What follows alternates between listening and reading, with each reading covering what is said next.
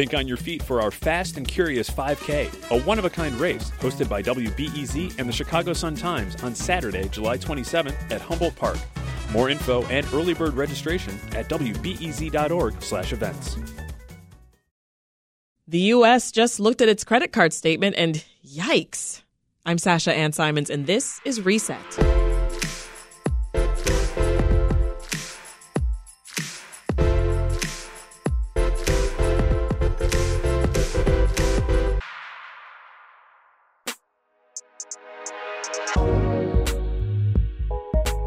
Credit card debt in the U.S. has topped $1 trillion. With the cost of goods and services remaining high, Americans have continued to rely on plastic to cover the cost. And now data shows that more of us are falling behind on monthly payments. So, to understand how we got here and what you need to know about managing your credit cards, we brought in Michelle Singletary. She's a personal finance columnist for the Washington Post. Now, I know that trillion dollar number can seem abstract, but Michelle helped us put it into context.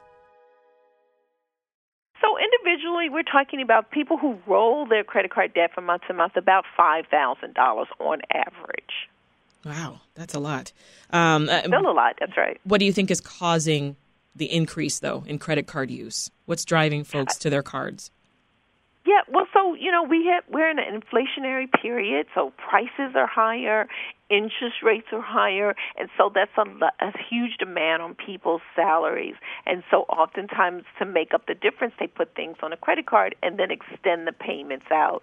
Um, and so, I think that's what's contributing to it. I mean, there are lots of people who are doing well, but there are a lot of people who are still struggling. Um, you know, because of the pandemic, they lost their jobs, or they're trying to catch up once they got jobs back. Mm-hmm. Um, and then again, inflation is eating um, the people's buying power.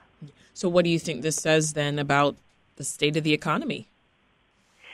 Well, the state of the economy is still strong, but it's got some pockets that that is troublesome, um, and that's why we see a lot more people using their credit cards. But on the other hand, there is a great deal of people in the country who are, you know, they call it revenge spending. You know, we were shut down for a couple of years, and now they're, you know, taking vacations and getting their homes fixed and buying cars. I mean, the cost of cars, you know, buying a vehicle is extraordinarily high right now because there are more people looking to buy a car than there are cars available to be sold, Mhm. and that pushes the prices up. Something else too. We saw this um, this huge spike in people opening up new credit cards since the start of the pandemic. More than 70 million accounts. So, uh, does that indicate greater spending power or just more difficulty trying to afford everyday goods? Yeah, it's both. It's it's a it's a tale of two cities when it comes to credit cards. There are people who you know still have good credit because you can be in debt and have good credit, meaning you owe a lot of people, but you're making the payments on time, and then people are stretching those balances out. And there are also people who convenience credit card users. They they buy things on credit and pay it off before the next billing cycle. And so both of those groups of people are driving up the number of people who have accounts and the money that is being accumulated on those cards. Mm-hmm. Is it still? Uh, does it still make a huge difference if you are one of those people in the in the latter group that you mentioned, the ones who are sort of paying off the entire thing as they're spending? You know, I always tell that group of folks because I'm in that group of folks, my husband and I, we put things on a credit card and pay it off before the next billing cycle. But you need to be very careful because we know that studies show that when you use plastic, you know, credit cards, that you tend to spend more than if you have cash. So they might be doing okay, looks okay, they're paying a balance off monthly month, but then there's something happens. They lose their job or, or they get ill and they realize that they've overspent even though they could pay those balances off every month. Mm-hmm. But, you know, vast majority of those people are able to pay them off and they're comfortable. And then there are the, those that are struggling that they you know there's not enough coming in and they use credit to make up the difference those are the folks that I worry about because often then they re- they default to just making the minimum credit card payment and that could just keep you in debt for decades and I get really concerned when I see people rolling over that kind of money every single month because the average credit card interest rate is like over 20% right now. Mm-hmm. And so, you know, if you got a card, say you got the average credit card balance, which I said is about um, about fifty-seven hundred dollars actually is the national average, and you got a credit uh, interest rate of twenty percent, almost twenty-one percent it would take you like two decades, like 17 years, if you just make the minimum payment to get rid of that debt, and you would have spent over $8,300 in interest. And so you want to be careful about that. Like, don't charge if you can't pay it off the next month. She's this. This is uh, a lot. I mean, and, and I'm thinking of the domino effect here, Michelle. Because opening more credit cards, I mean, doesn't that often mean a drop in your credit score too? It does. Every time that there is a hard inquiry on your credit report, it drops your credit score a little bit. Now, eventually, a couple months later, it'll it'll go back up. But the thing is, the more cards you have, the more you know credit available to you. The more likely, particularly when things hit a rough spot, that you're going to use that credit. Um, so you want to be careful about opening up new cards because it does ding your credit score. Which then, if you got a ding credit score later when you need to get, say, a car loan, it's going to cost you more because your credit score is lower. The average interest rate, as you mentioned, for, for new cards is high. It's around 22%. I mean, uh, the impact this has now on the amount of money that folks owe over time and, how quickly that can just get out of hand for a consumer. I'm still trying to wrap my mind around where you just talked about 17 years. Yes, that's right. The length of time. Minimum Right, and the minimum payment can be anywhere from one to three percent plus interest that's due. So you can imagine people got all this debt out there, and they're thinking, "Well, I'll just make the minimum payment because I can't do more than that." And then your, your debt, you know, just grows because you're not hitting that principal. Um, I mean, I know people, um, you know, in debt for years, and a Bankrate looked at people who are in credit card debt. And and one of the largest groups of folks that are carrying debt for at least a year and or five years or more are people who are making six figure salaries, so over a hundred thousand dollars. Those they are more likely to be in credit card debt, revolving it, than people making say fifty thousand dollars. So they make more, but they're staying in debt longer. What does that suggest? Well, you know, that whole phrase, keeping up with the Joneses, because when you dig even deeper into the Bankrate numbers, you find that um, about 22% of those who are carrying debt did it to to go on vacation or for entertainment purposes. So they're buying stuff that they can't afford. You're you're you're taking a vacation that you can't afford and then holding on to that debt. So you're summer vacationing this year and next summer you're still paying off the vacation from last summer. And then add that 5 years later. That's a problem. You need to recognize that. And the best way to get to get a handle on this is to stop, you know, charging up. You know, an expression is when you're in a hole, stop digging. This is what the great advice for people who are in credit card debt. Stop using the card if you already have a balance that you can't pay off every month. You know, despite what you're telling us here, Michelle, economists connected to the Fed say that all of this debt it doesn't show widespread financial difficulty for consumers. What do you say to that? Yeah, and it doesn't necessarily right having debt doesn't mean that you're in trouble but those um, reports don't actually look at how long people are holding on to this debt so they just look at how much people have out there they're able to make the payments and because minimum payments are so low there is the appearance that you are okay until something happens. You lose your job, maybe your kids get sick and you've got to stay home. And then those balances become unbearable mm-hmm. because you can't afford even the minimum payment.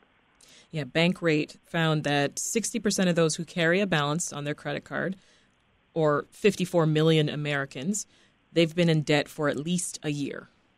Right. That's right. So that sofa you bought for twelve hundred on sale is going to cost you a lot more, you know, a year or two years later. Um, and there are a lot of people who are using their credit to buy groceries and you know things like that. And and it's understandable if not enough coming in, and perhaps you're in between jobs or you lost your job. You know, you do the best that you can. Um, but I think this all of this report about how much credit card debt is out there should be a wake up call for people, particularly if you are revolving debt, meaning that it goes from month to month and you don't pay off that balance. When does credit work in our favor?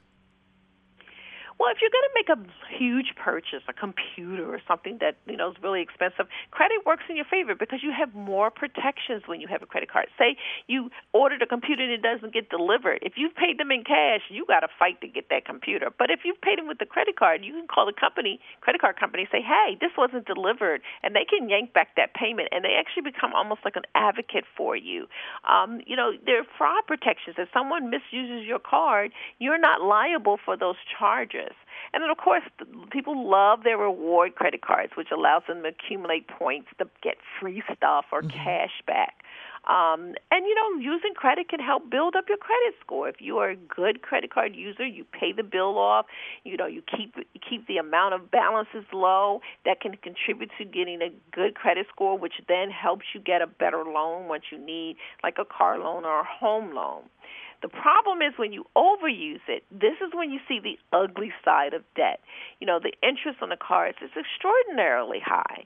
You know, if you make the minimum payments, we talked about that, how long it can take you to get out of the debt. Yeah. Um, if you fall behind, there are late fees. So there's a lot of things about credit that, that don't work in your benefit back to something we mentioned earlier, right? Yeah, paying just the minimum payment that can trap you in a cycle of debt over time. So, given inflation and for a lot of people, the, the need to resume student loan payments this fall, how can folks begin strategizing now about paying down debt?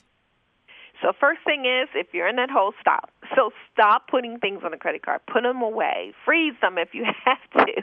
You know, you don't want to cut them up. You don't want to close them, but put them away. Um, and then the next thing is develop a plan to pay them off. I like the plan where you start with the lowest balance. If you've got several cards, start with the one with the lowest balance. Make the minimum payments on the other ones. All your money at the one with the smallest balance. Once you get that paid off, then move to the next card. One other strategy is if your credit is still good, so you're over 700 uh, credit score, you can apply for a 0% credit card. Mm-hmm. So you would transfer the balance to the 0% card, and on average, those deals last for about 21 months. That gives you some preview room, and that means every penny you throw at that is going to go to the principal, so because you, you're not paying interest charges. That's an effective way, but you need to be careful because if you can't pay that off in the 21 months, often those cards are even more expensive than the card you probably just coming from for that promotion. Right. So you got to be honest with yourself that you can, you know, meet the promotion and pay it off in those 21 months. In the minute I have left with you, Michelle, I do want to quickly pivot from spending to saving because, you know, we're always told you got to save for retirement, right? So, how do you do that while trying to also pay down credit card debt? Well, you know, I I have a different philosophy. I think that you can't do it all. And so if you're struggling and you're trying to pay off credit card debt, you know, and particularly if you're younger, you know, you just wait and get those debts done before you worry about putting money in retirement. Now, I do believe that you should have an emergency fund while you're paying off credit card debt. Because if something happens, then what are you going to end up doing? Putting more on that credit card. So if you've got a credit card debt, you know, save up 500 a 1000 as much as you can. Stop then focus totally on the debt. If you're in your 20s and 30s and 40s, you know, you got some time to build up retirement. Focus on getting rid of that debt and freeing yourself, and then be aggressive in putting money into your retirement account. As you, if you're getting closer to retirement, you got to do all three. You got to yeah. have a little emergency fund, pay off the debt, and still try to put some money in for your retirement. So great chatting with you. Michelle Singletary is a personal finance columnist for the Washington Post. Thanks so much for making the time. Thank you.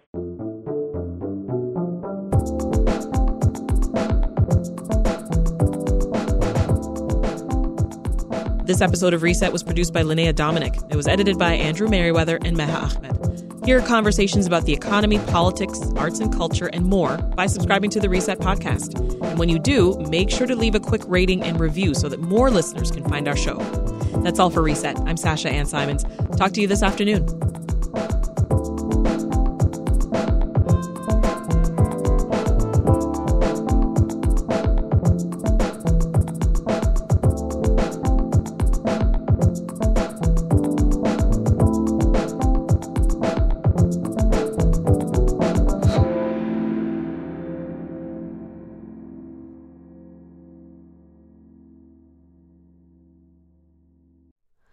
Hi, it's Terry Gross, the host of Fresh Air. We bring you in depth, long form interviews with actors, directors, musicians, authors, journalists, and more. Listen to our Peabody Award winning Fresh Air podcast from WHYY and NPR.